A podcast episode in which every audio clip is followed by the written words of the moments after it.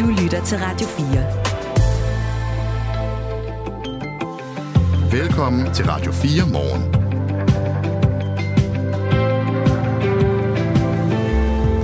Jul i det gamle radiostudie. Det er, altså, der kommer sådan en julekalender-vibe over samfundet, når det sneer, og det gør mm. det til en stor guldmedalje. Ja, nogle steder. Nogle steder, i hvert fald øh, i Aarhus og København. Det er det, vi ved fra dels vores nyhedsvært Thomas Sand, og dels os, der står på Banegårdspladsen i Aarhus. Eller heldigvis ikke på, men i en bygning, der ligger der. Og så er der mange, der har skrevet til os på 1424. Det er der. Øh, der er en, der skriver, Moin, på Als er der frost. Øh, minus 9 grader Celsius, der ligger et par centimeter sne, skriver Patrick. I Karstens have, og han bor på Ty, eller i Ty. Der er 14 cm. Han har simpelthen været ude og måle på sit hegn ude i haven. 14 cm er øh, snedybden øh, på de kanter. Hold da op. Det er sned i mors i Aalborg, skriver Chris. Producer Gustav, han var også inde og sige, at der er faldet 25, angiveligt 25 cm på øhm, Lolland. Wow! Har vi nogen øh, med fra Lolland, så må du meget gerne lige komme med en, et lille skriv til os. Man tager telefonen frem og skriver en sms til nummer 1424, Lolland eller Falster, øh, Møn deromkring. Om det virkelig er der, vi er, 25 cm. Masser af sne i Rødovre, er der en, der skriver. Det sneer en del i København. Allerede lidt utrygt at køre til Roskilde, er der en lytter, der skriver. Det kan jeg godt forstå. Ja, det er selvfølgelig et naturfænomen, som vores land har overlevet rigtig mange gange i tidens løb, men det er jo ikke alle, der har fået vinterdæk på og, og den slags. Så vær lidt forsigtig her til morgen. Du skal have god tid både til at grave øh, bilen ud af snitdyngerne og til at transportere dig fra A til B. Det er også glat. Og Kasper, måske er det at nu, jeg skal fortælle om den der vilde historie fra Helsingør Dagblad. Nå, nej, den skal du tease nu, og så skal vi have den okay, lidt senere. vi vender tilbage til den vilde historie fra Helsingør Dagblad. Det er noget med vinterdæk? ja, det er. Klokken er syv minutter over syv. Øhm, det her Radio 4 Morgen med Mette Vibe Utzon og Kasper Harbo. Velkommen til. Du lytter til Radio 4. Vi begynder i øh, Gaza, verden og ikke mindst befolkningen i Gaza og nødhjælpsarbejderne samme sted har holdt vejret her til morgen. Vilde våbenhvilen mellem Israel og Hamas, som jo udløb klokken 6 i morges, blev forlænget. undskyld, blive forlænget. Og kort før kl. 6 kom så beskeden om, at heller ikke næste døgn vil Israel igen begynde at bombe. Våbenhvile vil fortsætte, mens forhandlingerne om løsladelse af flere gisler pågår, siger israelsk militær ifølge nyhedsbureauet Reuters. Allan Sørensen, godmorgen. Godmorgen. Mellemøstkorrespondent for det Kristi Dagblad. Man kom meget tæt på, synes jeg, før man kom frem til at, øh, at, øh, at være blive enige om at forlænge den her våbenhvil. Hvor meget ved vi om, hvorfor de kom så tæt på deadline? Ja, det var temmelig dramatisk. Øh, altså i minutterne op til klokken 6, øh, der var der ingen, der vidste det. Men så kom der en besked ud fra den israelske her om, at øh, man øh, forlænger våbenhvilen. Øh, indtil videre med 24 timer, og altså ikke vil angribe ind i Gaza.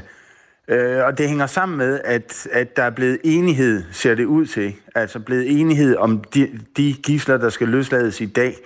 Og det, der gjorde, at, at ingen rigtig vidste, hvor det øh, bare henad, der øh, kvart i seks, det var, at Israel angiveligt var, var utilfreds med den liste, man havde modtaget fra, fra Hamas. Altså de gisler, Hamas ønskede at løslade hen ad dagen, at det, det, det var ikke tilfredsstillende for, for Israel, og det var det, der skabte problemet. Hvor mange er der i grund tilbage, Allan? Har du styr på det? 145, så vidt, øh, så vidt jeg kan se det. Øh, 145 gisler. Om de, øh, vi ved jo selvfølgelig ikke, om de er, øh, hvor mange der er i live, hvor mange der er døde, men øh, alt i alt 145 gisler inde i Gaza. I er stadigvæk i Hamas' øh, varetægt, er måske et mærkeligt ord at bruge, men altså som er i som er gisler hos, øh, hos Hamas. Og hvad, hvad, altså, hvor mange kommer, hvor mange skal hvilken vej, han har sagt, forstår du? Altså, hvor, hvor mange personer indbefatter den her udveksling så nu? Øh, 10, 10 gisler hver dag. Det, det synes at være den. Så det holder øh, de fast det, i? Ja, det er det modus operandi, øh, der, der foreligger i øjeblikket, fordi Israel siger, at de vil ikke have, altså de vil ikke gå under 10. Øh, og, og det skal forstås sådan, at hvis Hamas en eller anden dag tilbyder to eller tre gisler til gengæld for 24 timers øh, våbenhvile, så er det ikke nok øh, set med israelske øjne. Så, så Israel har et minimumskrav på, på 10. Okay, så så bliver prisen for, for lav, kan man næsten sige. Det er jo et mærkeligt regnestykke med mennesker, det her, fordi der bliver det sættet ud til hele tiden løsladt flere palæstinensere, end der bliver sendt gisler den anden vej. Men det er så et regnestykke, som ikke mindst Katar, som jo har fungeret som maler mellem Israel og Hamas, det er et regnestykke, som er udregnet, som begge parter kan nikke til. Ja, det er det. Øh, altså, det, det er formelen, og det har været formelen fra starten, og det er det, parterne er blevet enige om. Det kunne også have været øh, øh, fire øh, palæstinensiske fanger for, for hvert israelsk gissel, eller fem måske, men man er altså landet på, på tre øh, palæstinensiske fanger for hvert israelsk gissel, og det synes at være den retning, man også øh, bevæger sig i nu. Nu landede øh, udenrigsminister, øh, USA's udenrigsminister Anthony Blinken så i går i Tel Aviv øh, for at deltage i forhandlingerne om at fange udvekslinger. Er der også håb om, at, at, at de næste par dage vil den her våbenhvile fortsætte, og at man måske ikke skal nå så tæt på deadline? Ja, det ser ud til at være USA's ønske, øh, og derfor sender de Anthony Blinken, altså han skal tale med parterne, han skal også møde den palæstinensiske præsident øh, Mahmoud Abbas, øh, øh, og i det hele taget skal han forsøge at, at, at lægge den amerikanske vægt på, øh, på hele den situation, altså den skrøbelige våbenhvile, der er skabt, ved at, at, at tale direkte til parterne, altså øh, med, med, med fysisk at, at møde dem, og sige, at amerikanerne, og det er det, vi hører fra USA, amerikanerne ønsker en forlængelse af den her våbenhvile, dels for at få så mange gisler ud øh, som overhovedet muligt, og dels for måske at kunne arbejde sig hen mod en længerevarende øh, våbenhvile, og måske en, en løsning, der i hvert fald afvikler det her øh, gisselproblem. Øh, om det lykkes, det ved vi så selvfølgelig ikke. Men tak skal du have for lige at opdatere os, Allan Sørensen. Det var så lidt som altså er Mellemøstkorrespondent for Kristelig Dagblad. Radio 4. Ikke så forudsigeligt. Nordfalster, kolon. Nogen har ikke fået sat vinterdæk på endnu, selvom nogen bor langt ude på landet, skriver Bjørk. Så den står på snefri her. Der er cirka 15 cm sne. God morgen, og kør forsigtigt, skriver altså Bjørk, som ja, bor på Nordfalster, og som reagerede, da vi efterlyste lyttere der. Det kan være, at vi kan komme til at lave en lille rundringning på et tidspunkt med nogle sådan mere stedlige øh, vejrrapporter. Som sagt også øh, 14 cm sne i Thy. Det sneer en del i hovedstadsområdet. Det sneer endda i Holstebro og i Aalborg og mange andre steder. Vi har fået en sms fra en fynsk lytter, der siger, at der sneer det ikke endnu, men noget kunne da tyde på, at det er den vej, det går. Du kan skrive ind øh, på nummer 1424, hvis du har lyst til at fortælle os, hvordan vejret er hos dig lige nu på den her julekalenderagtige 30. november. Det her er Radio 4 morgen. Mange giver fuglene en hjælpende hånd i den her kolde tid, fordi øh, naturen er jo dækket af sne, så hvis de skal have noget at spise, så skal de jo øh, have hjælp af mennesker, og nogen fodrer dem så i fuglehus eller fodrer brætter. men det er faktisk skidt for fuglene, advarer dyrenes beskyttelse i en pressemeddelelse. Grunden skulle være, at foderbrættet øh, fyldt med frø eller nødder bliver brugt som tallerken, men også som toilet af fuglene, og det kan de faktisk blive syge af. Det er en opfordring, som dyrenes beskyttelse har været ude med tidligere, men det kan jo være svært at finde ud af, hvad der er rigtigt at gøre, fordi samtidig opfordrer Dansk Ornitologisk Forening faktisk på sin hjemmeside folk til at bruge foderbræt. Michael Carlsen, godmorgen. Godmorgen. Biolog i dyrenes beskyttelse. Øh, I mener, at et foderbræt er skadeligt for fuglene. Forklar lige, hvorfor. Jeg vil lige sige, at, øh, at, at skadeligt, det er måske uh, lige at sætte det på spidsen. Selvfølgelig kan fuglene få noget godt, nemlig mad, ud af et foderbræt. Problemet med foderbrættet, det er bare, at du løber en risiko, en ret, ret stor risiko i nogle situationer for at sprede sygdomme blandt fuglene. Uh, uh, fordi fuldstændig ligesom os, så, uh, uh, så, så kan de jo sprede sygdomme via deres afføring. Og det vil sige, at når man giver fuglene en situation, hvor de vader rundt i det, de spiser og skider samme sted, øh, øh, øh, jamen så vil man komme til at sprede nogle sygdomme. Er det bedre, at de dør af sult så? Nej, men det er, jo, det, er jo, det er jo så lidt af sagen, det gør de ikke. Nu nævnte de sneen før, og, øh, mm. og problemet for fuglene med at, undskyld, med at finde føde. Øh, det gælder jo kun nogle af fuglene. Øhm, for eksempel så vil sådan en fugl, som de fleste har i haven, solsorten, øh, den vil have udfordringer i sådan et snevejr her, fordi den finder primært sin føde på jorden. Det vil sige, at den render rundt og vender blade og den slags. Det er lidt svært, når der ligger sne ovenpå. Så øh, den kan man for eksempel hjælpe ved at smide nogle æbler ud til den. Øh, men de andre fugle, man ofte fodrer, de små mejser for eksempel, øh, de finder faktisk rigtig meget af deres føde inde mellem nålene på græntræerne, under løs bark på, på gamle træer, der står i, øh, i bunker med, med, med, med dødt ved, altså øh, træ, der bare ligger øh, langs kanten af vinduerne, alle mulige steder, hvor, øh, hvor insekter har gemt sig. Og det er faktisk der, de finder langt, langt, langt det meste af deres føde. Så man kan sige, det vi så giver dem med nogle solsikkefrø for eksempel, det er en, øh, det er en, det er en lille håndsrækning, men, men heller ikke mere. Langt det meste, det skal de finde i haven ellers. Så det bedste, man egentlig kan gøre for dem, det er at have en, en, øh, en relativt vild have. Det er der, de skal mm. hente 95 procent af det, de spiser. Jeg taler med Michael Carlsen, der er biolog for Dyrenes Beskyttelse, som altså sendte en pressemeddelelse ud om, at vi skal ikke bruge foderbræt. Samtidig så er der Danmarks øh, Ornitologiske Forening, eller Dansk Ornitologisk Forening hedder det vist retteligt, som har en lang øh, indføring i, hvordan man placerer et foderbræt i sin have. Øh, et åbent foderbræt giver fuglene udsyn, så de kan holde øje med fjender, og jamen det, det er sådan en instruktion, en til en i, hvordan man sætter det der foderbræt op. Tror du ikke, I skulle tale med dem, og så finde en eller anden form for fælles kurs i, i det her? det kunne da godt være, at vi skulle det. Men altså, hvad anbefaler I så i stedet for? Hvis nu man gerne vil fodre fuglene, hvad skal man så gøre? Jamen det du skal gøre, det er, at du skal for eksempel købe nogle, øh, nogle automater. Altså øh, det, det er de her rør, du ved, hvor, øh, hvor der mm. er huller ind i siden, hvor fuglene kan, kan hente frøene ud. Øh, de gode automater har for eksempel en lille sædepind eller en lille ring eller lignende ud for hvert hul. Det vil sige, at fuglen kan sidde der, og den kan hente maden ud, og, øh, og dens, øh, dens klatter ryger bagud øh, ned på jorden. Så kan man gøre det, at man indimellem flytter øh, øh sin automat lidt. Hvis den er hængt et sted i hækken, så flytter man den to meter længere til højre. Øh, øh, og det er simpelthen fordi, at, at under automaten kan der også håbe sig noget frø op, som, som, øh, som så bliver blandet med de klatter, som kommer ned op fra de fugle, der sidder ved automaten. Så altså, i det hele taget, så skal man egentlig bare tænke, hvad skal man sige, nogle af de samme hygiejneregler, man vil tænke for sig selv. Ja. Altså, prøv lige at adskille mad og afføring. Altså, det er godt for alle dyr. Dyrlægen har skrevet til os. Øh, prøv lige at spørge biologen om, hvilke sygdomme han mener, fuglene smitter, sig med, smitter hinanden med. Altså via afføring. Øh, der er flere forskellige, blandt andet, men altså det mest, øh, det mest øh, klassiske, det er sådan noget som, som salmonella for eksempel. Øh, øh, det er jo noget, som, som, som ofte florerer blandt, blandt vilde dyr også, øh, ligesom vi selv. Øh, nu går vi ind i julefrokostsæsonen, hvor vi skal i gang med alle de her dejlige buffeter og sådan noget. Øh, og der kan vi også smitte hinanden med salmonella. Men den allerbedste måde at smitte det på, det er jo, hvis du kommer i, i kontakt med afføring. Der er også sådan noget som E. coli og forskellige andre bakterier, som, øh, som ryger ud med afføring, og en lang række øh, øh, sygdomme, som, mm. øh, øh, som, som, som dyr har i, i tarmen, ikke? Som, som, som ryger ud den vej.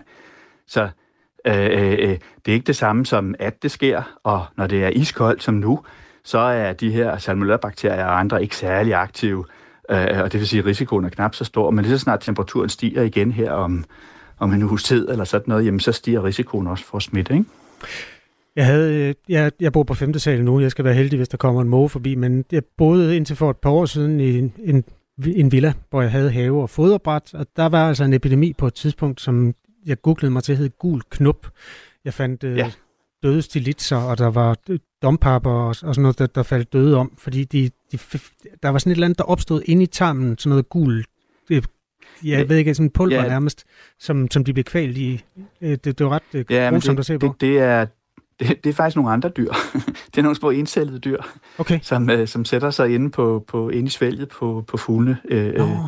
og sidder der og laver de her belægninger. Så når man ser de der gule belægninger, så er det i virkeligheden hele kolonier af, af små dyr, der sidder der. Øh, øh, øh, og, og, og de smitter så ikke via afføring, men, øh, men de smitter øh, øh, mere øh, fra, fra mundregionen, det vil sige de steder, hvor, øh, øh, øh, hvor, hvor fuglene har haft næbet, hvis man kan sige det sådan. Ja. Det vil sige, at gul knop smitter selvfølgelig glimrende også via et foderbræt, men det kan altså også smitte via en automat. Øh, øh, man skal tænke på, at hver eneste gang, man laver et eller andet punkt, hvor man ligesom trækker fuglene til, jamen så er der en risiko for, at de kan smitte hinanden. Den kan så være større eller mindre, ikke? og den er mindre, hvis man bruger sådan noget som en automat. Alright. Øhm, der er lige et uh, ja-nej-spørgsmål fra en lytter. Er foderkugler så okay? Altså de der fedtkugler med noget øh, sådan trykket ind i, nogle nødder og sådan noget? Ja, altså ja. kuglerne er, er, sådan set, er sådan set okay. Det eneste, man skal huske, det er, at, øh, at, at man skal lade være med at have net på. Nu har jeg fået at vide, at der er jo mange, der sælger dem uden net nu. Det er også langt bedre, fordi nettet indebærer også en risiko for fuglene. Øh, det jeg selv gjorde i gamle dage, hvor, øh, hvor det var nærmest det eneste, man kunne få fat i, det var at binde nettet fast med en snor, sådan, så ingen kunne slæbe afsted med det. Men det indebærer stadigvæk en risiko for, at fuglen kan få et ben i nettet og hænge der. Så man kan sagtens bruge foderkuglerne, men, øh, men øh, klippe dem ud af nettet.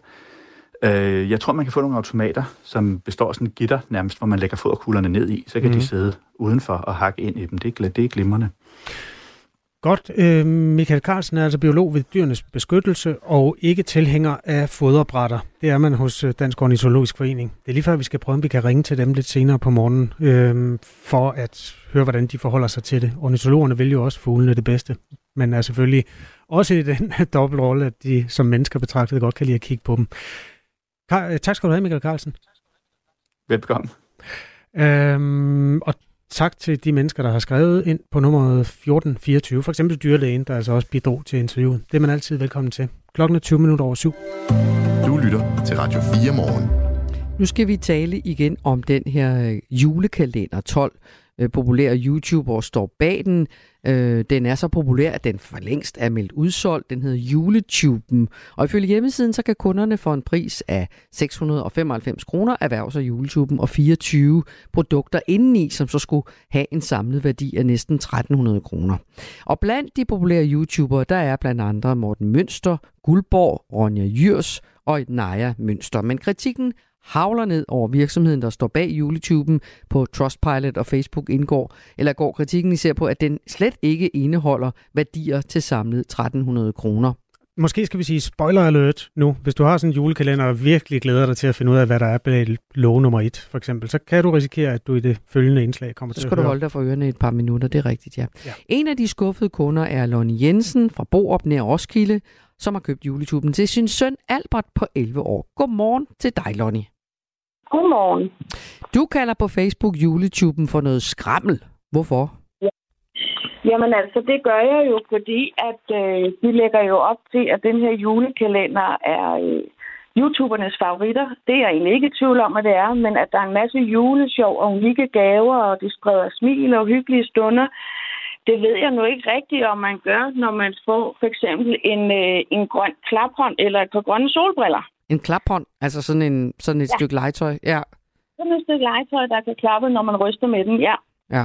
Det synes du er øh. noget billigt plast, eller hvad? Ja, det tænker jeg. Det er i hvert fald ikke lige noget, der spreder den største juleglæde hjemme hos os i hvert fald. Hvad er der ellers i? Jamen, øh, så er der nogle øh, mikrokop og nogle øh, kopnudler, og så er der nogle plastikarmbånd, øh, en jojo, øh, så er der ingefærshots, Øhm, og en iste. Så, så det synes jeg ikke lige frem er noget af det, der, øh, der bringer stor juleklæde hos børn, som øh, ser virkelig op til de her YouTubere. Må jeg spørge dig, hvordan kan det være, at du allerede ved, Lonnie, øh, nu ved jeg godt, den er ikke til dig, den er til din søn, ja. øh, Albert på 11 år. Hvor ved du fra, hvad der er inde i hans pakker? Det er der også nogle af vores lyttere, der spørger. At, øh, ja, da jeg tog den ud af kassen, der var låget jo, det var jo ikke sat ordentligt på. Øh, så jeg kunne faktisk øh, løfte låget af og se, hvad det, de der pakker indeholdt. Okay, så derfor og, ved du øh, nu, hvad det er, der er i vente til din søn Albert? Ja, lige præcis. Ja. Ja. Hva, nu er han jo 11 år. Det kan jo godt være, at han synes, det er super sjovt med nogle cup noodles og, og nogle af de der plastiksolbriller og sådan noget. Øhm, ja, det gør han helt sikkert. Øhm, men i og med, at det er en YouTube-julekalender, så havde vi jo forventet, at der var lidt mere øh, øh, personlig merch for, øh, for de forskellige YouTuber.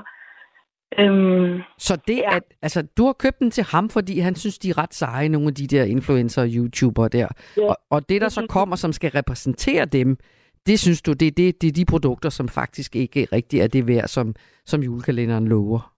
Ja, det synes jeg. For eksempel Naja Mønster, hun, øh, hun har lagt et øh, grønt plastikarmbånd, hvorpå der står Naja. Og det er jo egentlig også fint nok, men når man er ude til de her øh, events med de her YouTuber, så er det jo immer væk noget af det, der bliver givet væk gratis som, øh, som noget merch til dem, ikke? Mm-hmm. Hvis nu den havde kostet 199 kroner og ikke 700 kroner, havde du så set anderledes på det? Øhm, ja, egentlig både ja og nej. Fordi at, øh, altså, hvis den havde kostet øh, de her lige knap øh, 200 kroner, jamen så, øh, så, så øh, det, der indeholder, det, det jo svarer jo egentlig prismæssigt til det. Men igen, en YouTuber-kalender indeholdende mikropops og en Pepsi Max og en iste, øh, det synes jeg ikke rigtig hører til der. Den koster, øh, eller ja, den koster som sagt omkring 700 kroner, og, og virksomheden, der har produceret den, lover sig, at der er indhold for, for omkring 1300 kroner. Kan du komme op på det beløb?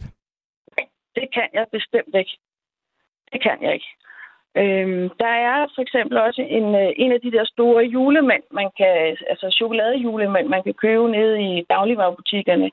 Og den koster vel et sted mellem 10 og 15 kroner. Mm. Hvad vil du, hvad vil du sådan skulle sætte ord på, hvad det her er? Hvad vil du så sige? Øhm, hvad vil jeg sige? Altså, jeg, jeg synes, det er, er rigtig synd for vores, øh, for vores børn, som den her jo henvender sig til, at de, øh, at de, bliver, de bliver slemt skuffet. Mm. Hvad har, du, hvad har du sagt til Albert? Han går og glæder sig til i morgen. Han ved jo ikke, nu er hans mor jo med i radioen, så nu ved han det måske godt, men har du helt droppet at give ham den, eller hvad? Nej, nej. Jeg spurgte ham faktisk i går, fordi jeg kunne se, at de på deres øh, Facebook-side skrev, at man kunne øh, få lov til at sende den retur og få sine penge tilbage. Mm. Og det spurgte jeg ham om, om det var noget, vi skulle. Og det sagde han, det ville han ikke. Han ville gerne have den alligevel. Men jeg har informeret ham om, at, at det, der er i, synes jeg ikke lever op til det, de har lovet. Nej. Hvad vil du sige? Nu er den jo udsolgt, altså, så der er jo mange, der sidder med forventninger til i morgen. Men det kan jo være, at der er nogen, der kommer retur. Jeg ved i hvert fald, at der er nogen, der forsøger at sende dem retur. Hvad vil du sige til folk, som siger, at den skal vi også ind og købe, den der julekalender? Øhm, jeg vil nok sige, at de skal bruge pengene på at købe noget merch øh, i stedet for. Altså nogle øh, af de produkter, som de sælger i forvejen, eller forærer væk, som du ja, siger, de her influencer? Ja, ja, køb noget af det merch, de alligevel sælger, og så vælge måske en eller to YouTubere, og så give det som en adventskalender, for eksempel. Mm. Ja. Held og lykke med i morgen, Lonnie Jensen. Du har forberedt 11-årig Albert, øh, men, øh, ja, ja. men øh, alligevel så håber jeg, at... Øh, jeg håber, du har også andre ting til ham. Men det er selvfølgelig ja, mange penge, at have brugt 700 kroner allerede på en julekalender. Ja. Men tak skal du have, fordi du var med her. Jamen, velbekomme. Som altså er Lonnie Jensen. Hun er mor til 11-årig Albert fra Borup ved Roskilde, og hun har altså købt sådan en, en, øh, en julekalender til sin søn. Øh, Morten Mønster, som er en af de her influencer, sendt, har sendt et skriftligt svar. Vi har spurgt øh, alle de influencer, som øh, er, står bag den her øh, julekalender. En af dem er Morten Mønster og hans familie. Han har sendt et skriftligt svar til os. Han skriver, at han vil lade Palle Østergaard, som er manden bag juletuben, udtale sig. Øh, og det gør han også her efter øh, lidt senere her på morgen i Radio 4 Morgen. Men han skriver også til os, øh, Morten Mønster, at jeg og resten af familien Mønster er utrolig kede af, at produktet ikke har levet op til forventningerne. Jeg og familien har ikke selv taget initiativ til julekalenderen, men takket ja til at optræde på æsken og lægge navn til, fordi det kunne være et hyggeligt juleprojekt at have sammen med de andre YouTubere.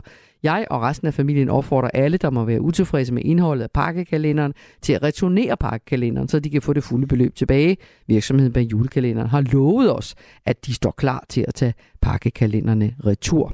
Og som sagt, lidt over otte taler vi med manden bag den her julekalender, Palle Østergaard, som skal svare på den her meget øh, overvældende kritik øh, lidt senere den her morgen.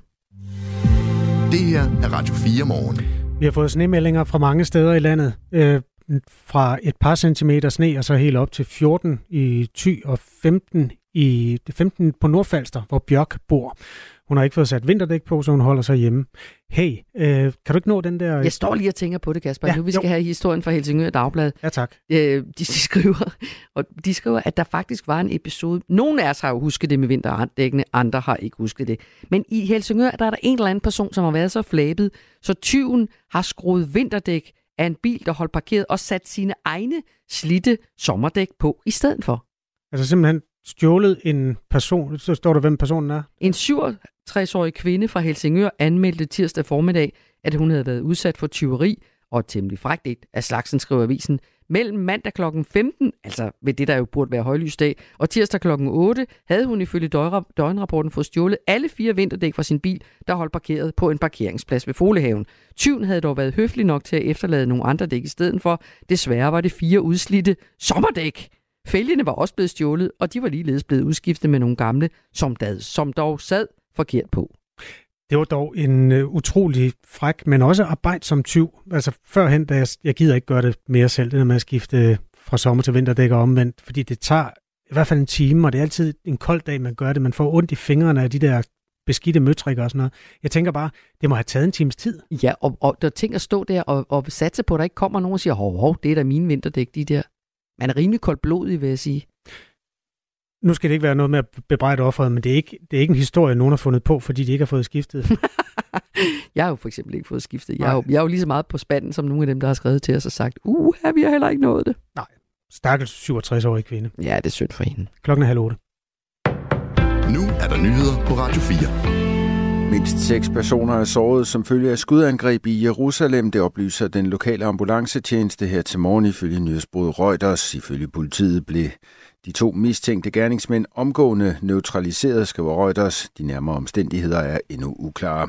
Her til morgen blev våbenhvilen mellem den militante palæstinensiske bevægelse Hamas og Israel forlænget. Den skulle være udløbet klokken 6. Våbenhvilen er blevet til for, at parterne kan udveksle gisler og fanger, og så der kan komme nødhjælp ind i Gazastriben. Natten til i dag og i de tidlige morgentimer har det sneet mange steder i den nordlige og østlige del af landet, det siger Trine Pedersen, der er vagthavende ved Danmarks Meteorologiske Institut. Hun har svært ved at sige helt præcist, hvor meget sne der er faldet i de forskellige egne. Det måles først manuelt i løbet af morgenen. Rigtig mange steder er der faldet 2-5 cm sne, og så er der nogle steder, hvor der er faldet væsentligt mere, siger hun. Sydsjællands og Lolland Falsters politi samt Midt- og Vestjyllands politi opfordrer til, at bilister kører hjemmefra i god tid her til morgen, det skriver TV2 2 Øst. Desuden bør man udvise tålmodighed, lyder det. Heller komme lidt senere frem på arbejde, end at ende ude i en grøft, siger Lars Denhold, der er vagtchef ved Sydsjællands og Lolland Falsters politi. Hvis der er rigtig mange, der skal have hjælp, skal man nok forberede sig på, at man kommer til at sidde længe i en kold bil og vente på vejhjælp, siger han. I områder, der har været ramt af snebyer, ligger man omkring frysepunktet, siger Trine Pedersen. Modsat har der været helt klar himmel hen over Fyn og den sydlige del af Jylland. Her har man til gengæld kunnet opleve helt ned til 14 graders frost lokalt.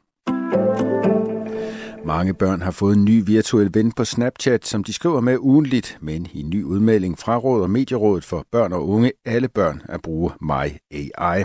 Snapchats My AI er ikke et værktøj, som børn og unge skal bruge. Den er ikke sikker. Sådan siger forperson for Medierådet for børn og unge, Miriam Mikkelsen, for første gang til Ultranyt, DR's nyhedstilbud til børn. Den nye klare udmelding kommer i forbindelse med, at Medierådet i dag lancerer en række etiske retningslinjer for digitale tjenester, hvor børn og unge færdes. Retningslinjerne samler og skærper forventningerne til tjenesterne.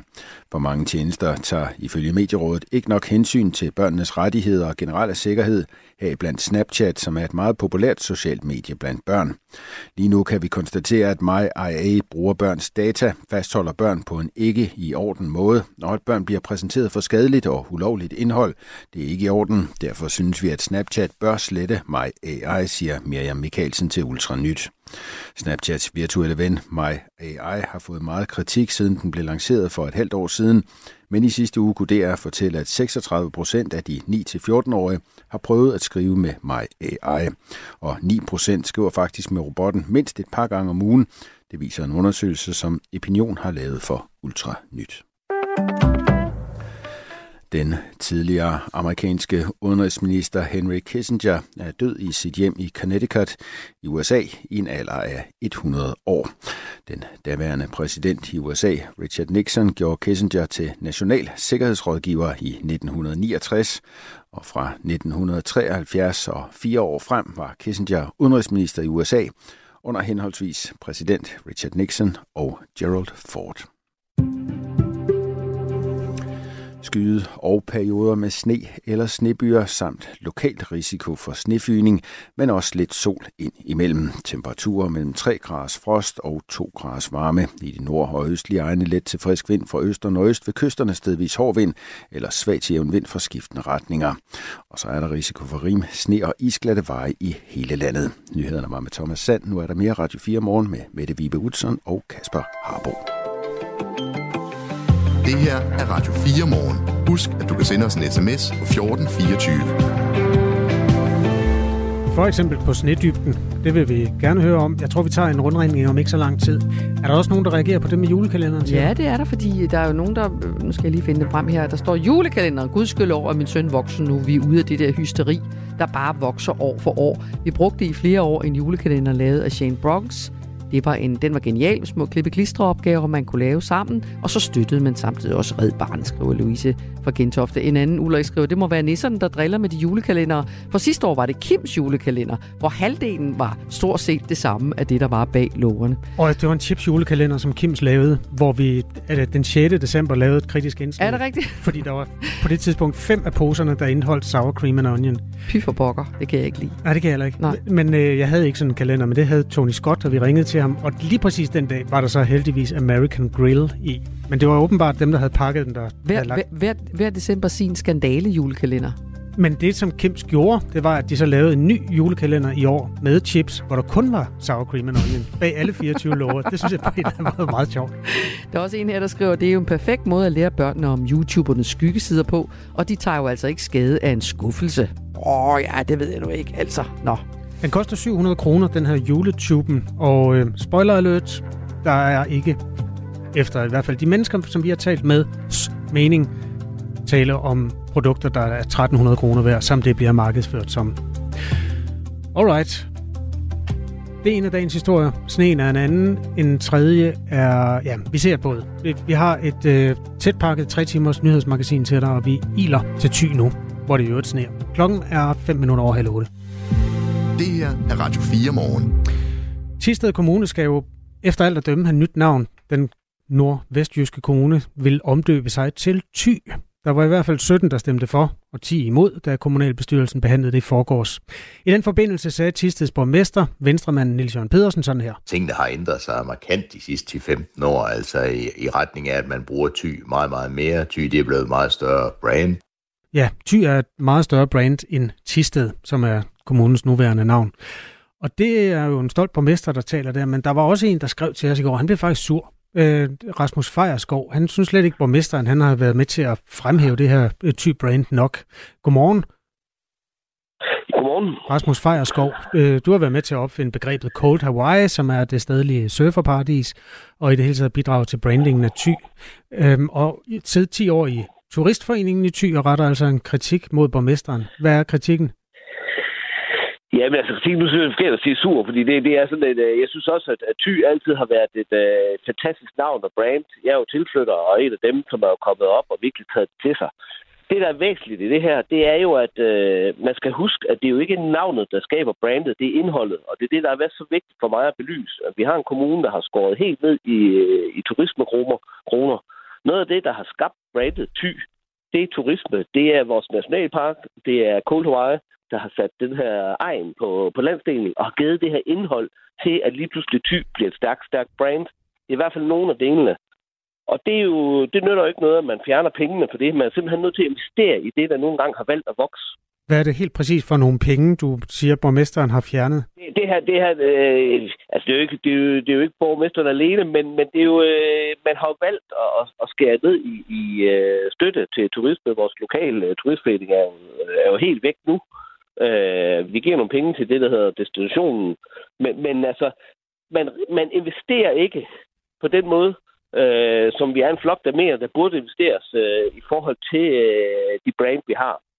Og man kan ikke nøjes med at spise glasuren, altså toppen af kagen. Man er også nødt til at tage noget ansvar og simpelthen ligesom tage hele stykket og bide ned i bunden. Øh, og, og det er jo... Øh, det er jo fantastisk brandty, og det er det blevet, fordi vi har noget indhold. Og det er det, der gør vores kommune så unikt. Øh, og det er det, alle kommuner søger efter. Det er jo identitet, og det har vi om nogen skabt heroppe. Men jeg forstår ikke, hvorfor det er et problem, at borgmesteren øh, går ud og markedsfører navnet Ty, som han jo blandt andet gør ved at deltage i et interview her i radioen. Det, det, er, det er ikke et problem, han gør det. Problemet opstår der, hvor at hvis man rider på den succes, så er man også nødt til at være med til at investere i den succes. Forstået på den måde, at man er simpelthen nødt til at, at, at, investere i, i det arbejde, en stor mængde frivillige har gjort i mange år, for at være med til at skabe uh, brandet Ty. Ty er kendt for mange ting. Ty er kendt for Ty Pilsner for eksempel, som man kan købe øh, rundt omkring i landet også. En populær ja. pilsnerøl. Øhm, den har været der i mange år. Så er der noget surferparadis, som har fået et navn, som er slået igennem, og der var Simon Kvam kom til og alt muligt. Øh, det, det, var, det var meget det, i red på en bølge, så at sige. Nu beskylder du ja. så borgmesteren for at spise glasuren i toppen af kagen. Altså, kan du blive helt konkret med, hvad det er for nogle penge, du ville have haft, som du synes har været rimeligt? Vi, vi, vi, simpelthen, vi er simpelthen nødt til at investere i, i, i for eksempel en, øh, en, en turistforening og en organisation, der, der skubber de her brands som nogen. Altså, det er jo grunden til, for eksempel, at, at smørproducenter op, vælger at proppe ty på, på alle deres lastbiler og reklamer. Det er, jo, det er jo igen fordi, at alle deres billeder består af nationalpark. Det består af, af, af de her surfparties og de her ting, der er heroppe. Altså, man er simpelthen nødt til at, at blive ved med at også investere øh, energi og penge og forstå, at, at et brand i dag har en enorm værdi for en kommune. Og, og så er det ikke nok at tro, at, at man Øh, bare kan sige, at, øh, at fordi vi hedder Ty, så er det et succes. Og man kan sige, det, det bedste eksempel er vores nabokommune for en del år siden, det lige pludselig hed The Bay, dengang Cold Hawaii kom til. Og det faldt jo lige så hårdt ned på maven igen, fordi de havde jo ikke noget indhold bag deres brand, The Bay. Mm. Og det, det er det samme her. Altså, det er altså ikke nok at tro, at, at ty bare i sig selv er det, der, der løfter. Det er jo indholdet bag. Det er jo alle de mennesker, der har været med til at skabe det her indhold, der skaber ty. Så Rasmus Fejerskov, øh, sådan som jeg hører dig, du har siddet i øh, 10 år i Turistforeningen i Thy, og altså kritiserer nu den her afstemning, der har været i byrådet, og planen om at, at skifte navn fra Tisted Kommune til Thy Kommune. Det du siger, det er i virkeligheden, at det er civilsamfundets store fortjeneste, at der er sket noget i Thy, og det eneste borgmesteren så gør nu, det er, at han laver navnet om til Thy. Er det sådan, skal forstå det? Verden er jo ikke sort og hvid, men det, men det er i hvert fald, det er i hvert fald, man skal i hvert fald have respekt for den øh, store, store gruppe mennesker, der vælger at lægge en masse af idé øh, eller energi og, og skabe de her rammer. Øh, og det er virkelig noget, som jeg ved, både i Nationalpark-regi, men specielt også i Cold Hawaii-regi. Vi har altså nogle brand, at gøre, specielt Cold Hawaii, som både national og international er jo kendt. Altså, det er jo virkelig et enormt brand. Alle andre kommuner slikker sig jo munden, øh, hvis de kunne få lignende brand ind. Jeg kan ikke nævne noget lignende i Danmark, der er faldet ned i turban på en kommune, øh, så man ikke har dybere respekt for, for den investering, man, man gør i, i, i de her ting. Oplevelsesturisme er nu engang en vigtig del af det også øh, at drifte Tisted Kommune. Det synes jeg ikke, man tager seriøst. Du har siddet 10 år i en turistforening. Er, er den så lukket nu? Det skal jeg lige forstå. Ja, tu, tu, turist, nu hedder det Turistrådet her til sidst, og ja. det er jo så, at de har også kastet håndklædet i ringen. Så der er ikke noget lokalt, der kæmper øh, længere. Altså, og det, det, synes jeg jo, altså, det synes jeg er jo skamligt. Jeg synes, det er jo en katastrofe øh, for en kommune, der ligger ude i... Vi ligger jo ikke i trekantsområdet med masser af store virksomheder. Vi ligger i et område, hvor vi har nogle helt andre ressourcer. Og det vælger vi, at dem, der skal repræsentere det, de stort set ikke eksisterende længere. Hvor mange penge øh, skal vi bede borgmesteren om? Vi bliver nødt til at ringe til borgmesteren. Nu har vi talt så meget om ham. Jeg tror, vi tager ham med omkring halv ni eller sådan noget. Så kan vi jo spille et klip. Hvor mange penge vil du have, for at du bliver tilfreds, øh, Rasmus Fejerskov?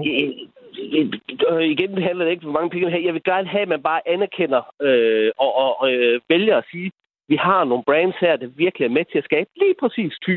Lige præcis. Fordi Køge Kommune, synes jeg jo faktisk klinger godt. Det er jo egentlig ikke det, jeg er specifikt imod. Jeg er specifikt imod, at man vælger at spise glasuren, men ikke tage en bid af kagen. Altså, man er simpelthen nødt til at komme med ned og være med til at, at, at skabe indholdet i det her endnu mere, end, end man gør. Så jeg synes at man skulle se på, på øh, de penge, man proppede i turisme før. De giver mange folk igen, hvis man skulle snakke om tilbagebetalingsværdi. Så den er jo ekstremt stor i den investering, sidste kommune har haft i vores brands, både Nationalpark og Cold Hawaii. Rasmus Frejerskov, tak fordi du skrev ind i går, så vi kan tale med dig i dag. Tak. Ha' en god dag. Tak lige. Øh, som altså har været med til at opfinde begrebet Cold Hawaii omkring øh, surferparadiset der og brandingen af Ty i den sammenhæng. Øh, og måske skal vi lige sige, altså Ty, det har den her landsdel jo altid heddet, men kommunekontoret ligger i Tisted, som er hovedbyen i Ty. Og øh, derfor valgte man så ved kommunalreformen at kalde den Tisted Kommune, Øh, egnen, hvor Tisted Kommune har altså altid heddet Thy, og skal fortsat hedde det, men nu er det, at man diskuterer, om ikke oplevelsesindustrien har brugt betegnelsen Thy så meget, at det er et meget bedre brand for en kommune end navnet Tisted. Og det var altså med dommerstemmerne, eller politikerstemmerne 1710. Det var vist som de stedlige socialdemokrater var modstandere af at skifte navn på den her kommune. Klokken er 7.44. Radio 4. Ikke så forudsigeligt. Hvis man kigger på listen over, hvad der sker i dag, Ritzau, nyhedsbyrået, udsender en øh, liste hver eneste dag, så kan man se, at øh, der er presmøde i Nationalbanken klokken 10, og det er spændende, fordi i går havde børsen jo von Høren gesagt øh, bragt artiklen om, at det er 1000 kroner der skal forsvinde. Øhm, der var en vis modstand mod den, blandt andet hos Anders Kjærulf, som er en af hovedmændene bag bevægelsen Bevar kontanter. For han ser det der som en skive salami, der bliver skåret af de redde penge. Altså den slags penge, som man kan have i lommen i form af mønter og sædler. Og det er jo ingen hemmelighed, at der er nogen, der har den våde drøm at afskaffe kontanterne fuldstændig. Vi ved ikke så meget om det pressemøde nu, gør vi det? Nej, det starter kl. 10. Det ved vi. 10.00. Det er også 1000. Det er jo faktisk meget symbolsk. Det hedder sig også, at øh, man vil nedskalere det øh, beløb, som man må handle med kontanter. Som det er nu, må jeg købe øh, din bil eller gamle mor for 20.000 kroner. Det er den grænsen for, hvor mange kontanter du må tage imod fra mig. Og især selvfølgelig, hvis du har en butik. Og det er et beløb, som man har sat ned hen ad vejen. Øh, det plejede at være 50.000, men blev sat ned for to år siden. Og det vil man åbenbart også øh, sætte endnu længere ned nu. Det kommer vi også til at øh, følge med i. Den, det gode argument skulle være, at man øh, vil sorte penge og kriminalitet til livs. Så der er sådan en pengeombytning forude. Om de kriminelle så øh, måske bare veksler deres 1000 lap til to 500 kroner sædler og gør, som de plejer, det glæder vi os til at finde ud af. Det er klokken 10, så vi når det jo ikke i det her øh, program, men vi skal nok øh, følge op på sagen. Lige nu er klokken kvart i 8. Radio 4. Ikke så forudsigeligt. Øh, man har talt meget om det her med øh, gymnasters og balletdansers og så videre. Rigtig mange af dem, som har det som en faglighed at bruge deres krop. Om det her med, at man vejer dem. Øh, er det nu en god idé, eller fremkalder det i virkeligheden en masse psykiske øh, sygdom, kan man sige? Altså får man øh, problemer med, hvordan man overhovedet må se ud, og så videre, og så videre. I Storbritannien har man nu besluttet sig for, at det simpelthen bliver forbudt at veje gymnaster under 10 år. Skal man veje dem over 10 år, så kræver det et samtykke, som lyder det fra det britiske gymnastikforbund British Gymnastics. Godmorgen og velkommen, Charlotte Bak Thomasen. Godmorgen. Formand hos Danske Gymnastik- og Idrætsforeninger. Hvad tænker I hos, hos jer i, øh, i, øh, i, i øh, idrætsforening, gymnastik- og idrætsforeninger om det her britiske tiltag? Jeg synes, det, det, det er et skridt i den rigtige retning, men i bund og grund mener vi slet ikke, at man skal veje børn og unge. Det kan vi slet ikke se nogen mening i, og, øhm, og det synes jeg da, de skal gå videre med i, i Storbritannien, hvis jeg kunne bestemme. Hvorfor, hvorfor giver det ikke mening at holde øje med øh, vægten hos børn, som er måske elitegymnaster, eller bare i det hele taget interesseret i at blive dygtige? Vi har stor forståelse for, at børn gerne vil blive dygtigere. Det vil øh, alle børn. Men når man er under 10 år, eller det hele taget under 18 år, så dyrker man jo primært idræt, fordi det er sjovt, fordi man kan udvikle sig i sin idræt, og fordi man er sammen med sine, sine venner øh, i, et, i et stærkt fællesskab. Og her har, har vejning faktisk ikke øh, nogen steder hjemme. Vi, øh, vi ønsker slet ikke at tale om, øh, om eliteidræt inden for børneårgangene. Det mener vi simpelthen er alt for tidligt også at lægge de voksne logikker ned over børn i så tidlig en alder. Så vi er, vi, vi er meget øh, skeptiske over for, at, øh, at man, man, øh, man vejer børn, og, og det anbefaler vi på ingen måde, at idrætsforeninger gør. Og hvad er det, I er bange for vil ske, hvis man gør det?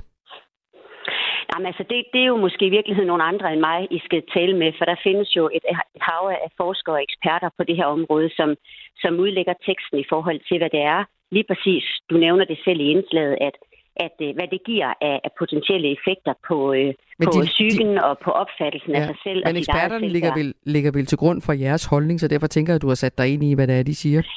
Jo, jo, men nu, nu kan jeg ikke lige komme med, med de store forskningsresultater på det her område, men vi læner os selvfølgelig op af, af de meldinger, der er på, at, at det er ikke sundt. Det er simpelthen ikke sundt for børn at, at blive vejet i en tidlig alder øh, og, og lade sig rulle ind i det her, øh, øh per, den her perfekthedskultur og det præstations miljø, der jo selvfølgelig er om talent og eliteidræt, det må, øh, det må være nogle, nogle kriterier, man, man, man tager i, i brug, når, når børnene bliver ældre og voksne. Som sagt, i Storbritannien så har man besluttet, at det bliver simpelthen forbudt at veje gymnaster under 10 år, og skal man veje dem over 10 år, så kræver det også et, øh, et samtykke. Øh, British Gymnastics siger, at uh, vejningen skal udføres af en professionel, f.eks. en læge, og det skal ske med et videnskabeligt rationale, som det hedder. Herunder øh, hører kortlægningen af atletens vækst, altså hvor høj og, og, og, og hvor lang havde jeg sagt, er, er et barn, eller, eller en, der er over 10 år, og at træneren vil skræddersy styrke- og konditionsøvelser til den pågældende gymnas. Altså at man bruger det til noget positivt, kan du sige, i stedet for måske en, en eller anden form for overvågning. Er det, er det retningslinjer, som du vil opfordre til, at I følger i, i Danmark? Fordi nej, I kan jo nej, ikke... nej, overhovedet ikke. Jeg synes, det lyder forfærdeligt. Det er jo en systematisk tilgang til, til børn og deres øh, kropslige dannelse og deres bevægelsesglæde, og det er vi på ingen måde tilhænger af. Det er en helt gal vej at gå. Så, øh, så nej, det vil jeg på ingen måde øh, opfordre til. Børn skal have lov til at dyrke idræt, fordi det er sjovt, fordi at de udvikler sig, fordi de dennes kropsligt og er sammen med, med andre børn og, og unge i, i nogle stærke fællesskaber. Det er ikke med formål at, at instrumentalisere børn til, at, øh, at nu skal der opnås øh, hverken øh, den ene eller den anden øh, type af forskning og, systematisk tilgang til, til udvikling af, talenter. Det, det tager vi kraftigt afstand fra. Men vil du sige som formand for DGI, at du vil gå øh, den samme vej i forhold til et forbud mod simpelthen at veje? Det er ikke, øh, det er ikke min opfattelse, at det er nødvendigt øh, i Danmark øh, på nuværende tidspunkt. Jeg håber, at, øh, at der er så meget sund fornuft og så meget fokus på, hvorfor børn dyrker idræt, og at de ikke gør det for voksnes skyld, og at de ikke gør det, fordi de en dag bliver talenter. Øhm, og det er jo en, en, en god foreningskultur, vi i udgangspunktet har i Danmark. Jeg er svært ved at se, at der er overhovedet behov for, for at indskærpe det, som, øh, som det britiske gymnastikforbund her øh, indskærper. Men, men når det er sagt, så er det da klart en, en opmærksomhed, vi skal have, at, øh, at det kan være en tendens, at der er brug for det i international idræt, og så vil jeg henvise til mine, mine gode kollegaer i, øh, i, øh, i Danmarks Idrætsforbund. Tak skal du have, Charlotte Bak Thomasen. Det er så lidt. Formand for DGI. Mirko, tror du, jeg på de næste 55 minutter kan blive omvendt til at blive sådan en, en rigtig swifty, ligesom dig? Jeg tror ikke, vi har brug for 55 minutter. Only in America er Danmarks eneste program dedikeret udelukkende til amerikansk kultur. Er det nu, at vi sætter Crimea River på? Ja, det tror jeg ikke, vi skal gøre, fordi... Øh... Er den sang blevet cancelled, eller hvad? Hver uge opdaterer Frederik Dirks Gottlieb og Mirko Reimer Elster, der på det vigtigste, vildeste og mest vanvittige fra Guds eget land. Det tror jeg, det, det tror, det kommer til at ske. altså, jeg tror, at Justin Timberlake er blevet toxic. Lyt til Only in America i dag kl. 14.05. Radio 4 ikke så forudsigeligt. Sneen drysser over Danmark lige nu. Øh, uden for vores vindue er der sådan lidt julekalenderagtigt landskab. Man kan se, det er blevet kørt lidt op. Sådan en lille smule smattet at se på, men det er jo minusgrader, så den bliver formentlig liggende. Hvad siger du til med det? Jo, men det er rigtig nok smattet er nok en meget godt, meget godt be- beskrivelse af det, der foregår lige nu. Altså biler og cykler osv. er ved ligesom at have trampet det ned efterhånden. Men det er stadigvæk pænt at se på, vil jeg sige. Det var den stedlige melding fra Banegårdspladsen i Aarhus. Mm. Nu skal vi en tur øh, hen til Bjørk, der bor på Nordfalster. Øh, hej Bjørk, godmorgen. Godmorgen. Hvor meget sne øh, kan du måle? Jamen, jeg har lige været ude og måle på mit hegn, der ligger lige knap 18 cm. 18 cm? 18 cm. Hvordan ser øh, altså for eksempel din, din bil ud? Den må så være, være helt skjult, eller hvad? Fuldstændig. Der er ikke noget at komme efter. Du skrev til os lidt tidligere, der er nogen, der ikke har fået sat vinterdæk på, selvom nogen bor langt ude på landet. Et, bare, ja. Det, det, det skulle vel aldrig være dig? nok godt være mig. Og det er dig? Okay. ja, nu så fanger bordet jo. Du kan ikke køre den hen til mekanikeren nu. Nej, det kan jeg ikke. Jeg prøvede endda at ringe, men de har heller ikke tid før den 18. Så det er jo super. Nej, Bjørk. Var det fordi, du tænkte, det ikke blev sne i år, eller hvad? Ja, der var nok, øh, jeg var nok dum og naiv på ja. det punkt. Bjørk, øh, have en god dag, så inden øh, det er lidt hyggeligt sådan noget snefri. Øh, ja, det er hyggeligt nok. Så kan man nå alt det, man ikke når i hverdagen. Det er ikke engang løgn. Men, men Bjørk, hvor langt ude på landet bor du? Fordi det kan jo også godt være, en ting er, at du skal have gravet bilen fri, og så skulle du have fået en tid til de der vinterdæk, men kan du, komme, kan du, kan du køre derude, eller skal der Ej, en sneplov? Min, øh, min kammerat, han prøvede at køre herude fra i går, og så kørte han først i grøften, og så kom vejhjælp efter to timer, og så kørte de i grøften. Nej! Og så måtte øh, autohjælp til autohjælp først komme sådan en time efter, og så kunne det komme derud af. Okay. Så der er, jeg bor øh, en kilometer ud af en lukket vej, så der kommer ikke sne ud eller salt eller noget som helst. Så det er bare at blive, hvor man er. Du har verdens bedste undskyldning for ikke at køre på arbejde, vil jeg sige. Nemlig. Ja. Vildt nok, Bjørk. Øh, hils på Nordfalster. Tak, fordi du ville øh, give en melding derfra. Velbekomme. Ha' en god dag. Tak i lige måde. Tidligere fik vi også post fra vores øh, lytter Carsten, der har været ude at måle på sit hegn. Han bor i Thy, og han havde nået frem til 18 cm. Mm, så galt er det vist ikke, øh, Kirsten, eller hvad? Ikke helt hos os. Okay. Men vi bor også midt i Thy, i Snedsted. Snedsted. Ja. For kom lige med en, en sådan helt konkret øh, udsigt. Hvordan ser det ud lige nu? Jamen lige nu sner det ikke. Der er bare lidt vind, som vi er vant til heroppe, men, men ellers ligger der bare omkring 5 cm sne, som er begyndt at tø. I hvert fald her Okay. hos os. Ret udramatisk i virkeligheden. Ja, ja, her er det ret udramatisk, men ved kysterne er det jo anderledes hos os. Min mand var i Hanstholm i går, der var lå 20 cm, da han var derude. 20 cm ja. i Hanstholm. Ja, Det er ude ved vestkysten, Jeg ved så. hvordan Det, de- jeg ved ikke, hvordan de har det nu, men de havde da i hvert fald masser af sne i går. hvis du sidder og hører Radio 4 morgen, og du bor i Hanstholm øh, ved den jyske vestkyst, så må du gerne komme med en lille snedybde til os. Man kan skrive en sms til os på nummer 1424. Okay, jamen, øh, så er der styr på det hos dig i hvert fald, Kirsten. Det er rart at høre. Tak fordi du lige vil Ja. øh, hilse på os. Det var så lidt. Og god dag. Fortsat god dag. Tak. I lige måde. Hej. Godmorgen, Chris. Ja, godmorgen. Godmorgen. Det er Aalborg. Ja, Fortæl en gang. Øh, giv os lige en, en snesituationsmelding fra Aalborg. øhm, ja, men det er jo sådan cirka, det var ikke så voldsomt, fordi det stoppede faktisk lige efter, I havde nævnt uh, min sms nemlig. ja, du skrev til os, at det, det er sned i, i morges i Aalborg. Ja, de starter omkring der med halv seks tiden. Okay, og det er stoppet igen. Ja, det, det stoppede sådan cirka en halv time efter, I, I har læst en sms op, så der er jo cirka kommet sådan 3-4 cm. Oh, okay, okay. Og er det tø? Har du stukket fingrene ud af vinduet, skulle jeg til at sige? Er det, er det, Nej, øh, nej, jeg har lige været nede i Netto her for et stykke tid siden, så det, altså noget af det, fordi at øh, de der sneruder, de har været hurtigt i gang jo. Okay, det har de altså ikke her i Aarhus, skulle jeg helt at sige. Ikke inde i midtbyen i hvert fald. Men, Men, hvordan, altså, bil, en bilerne, de kører godt nok efter forholdene, så de kører ikke så hurtigt. bor du inde midt i Aalborg, eller hvad? Øh, nej, jeg er på besøg hos en kammerat. Nå, som bor hvorhenne omtrent? Ja, men, han- men han bor cirka øh, tæt på Vesterbro. Okay, så jeg er inde i byen, ligesom, altså al- busserne Ja, kører, ja, ja, som du siger, og efter forhold Ja, og så videre. ja. Okay. Jamen, øh, så håber jeg, skal du ud resten af dagen, eller kan, du, kan I sidde og hygge jer indendør, I to? Ja, men jeg skal nok ikke ud som sådan lige forløbet. Nå, okay. Men øh, så have en dejlig øh, torsdag. Jamen, tak lige meget. Chris er altså fra Aalborg. Øh, Der er en lytter, der skriver fra Alken, hvor det er rent julelandskab. Alken er en lille stationsby, der ligger, hvis man for eksempel hopper i tog i Aarhus, og så triller vestpå i retning mod Silkeborg, så kan man stoppe i Alken, hvor der altså er julelandskab. Man kan også fortsætte helt til Silkeborg. Der bor Jakob Magnussen. Hej Jakob. Hej. Hvor meget, er, hvor meget sne er der hos dig? Jeg tror her på byggepladsen, hvor jeg er nu, der er nok kommet 5 cm. Og det er sådan lige før Silkeborg. Det er Svejbæk, så lige mellem Alten og, Nå. og Silkeborg næsten. Ja. Nå, det er gode lokale meldinger, vi efterhånden får tegnet er på det. kortet. Men det er smukt. Er, er du simpelthen, øh, altså er du håndværker, der, der skal gå på en byggeplads Nej. i dag? Jeg er byggeleder herude og har en masse håndværkere, men jeg tænker, vi giver dem fri her til middag. Det ser ud til, at det fortsætter. Okay, Så man ikke det, øh, man har jo noget, der hedder sikkerhed, og man skal ikke gå rundt, hvis det er glat og kunne glide og falde. Så jeg tænker, at det bliver løsningen i dag. Er det sådan et stillagsarbejde?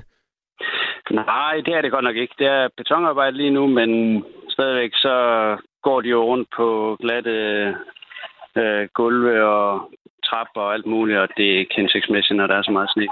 Selvfølgelig ikke. Okay, øh, men det- bare lige for at være helt sikker. Snedybden i der, hvor du er nu, i Vras Cirka, cirka, cirka 5 cm. eller Silkeborg. Er du Silkeborg nu? Ja. Eller Svejbæk? Er i Silkeborg nu, ja. Ja, okay. Svejbæk, ja. Cirka 5 Ja. cm. Perfekt. Ja, ja. Tak skal du have. God arbejdsdag. Det er så. Tak i lige måde. Øhm, hej. Skal vi ikke lige tage København også? Jo, Dragør er jo strengt taget ja. ikke Københavns Kommune, men øh, jeg ved ikke, om det er rigtigt. Om, om, tager, tager en gas på os, Kasper. Han skriver 0,5 cm i Dragør. Jeg kan ikke komme på arbejde. det kender man jo godt. øh, nå, øh, Thomas Sand, du står i København. Det gør jeg, ja. Hvordan øh, vil du beskrive øh, situationen lige præcis der i, hedder det Pisseranden, det område?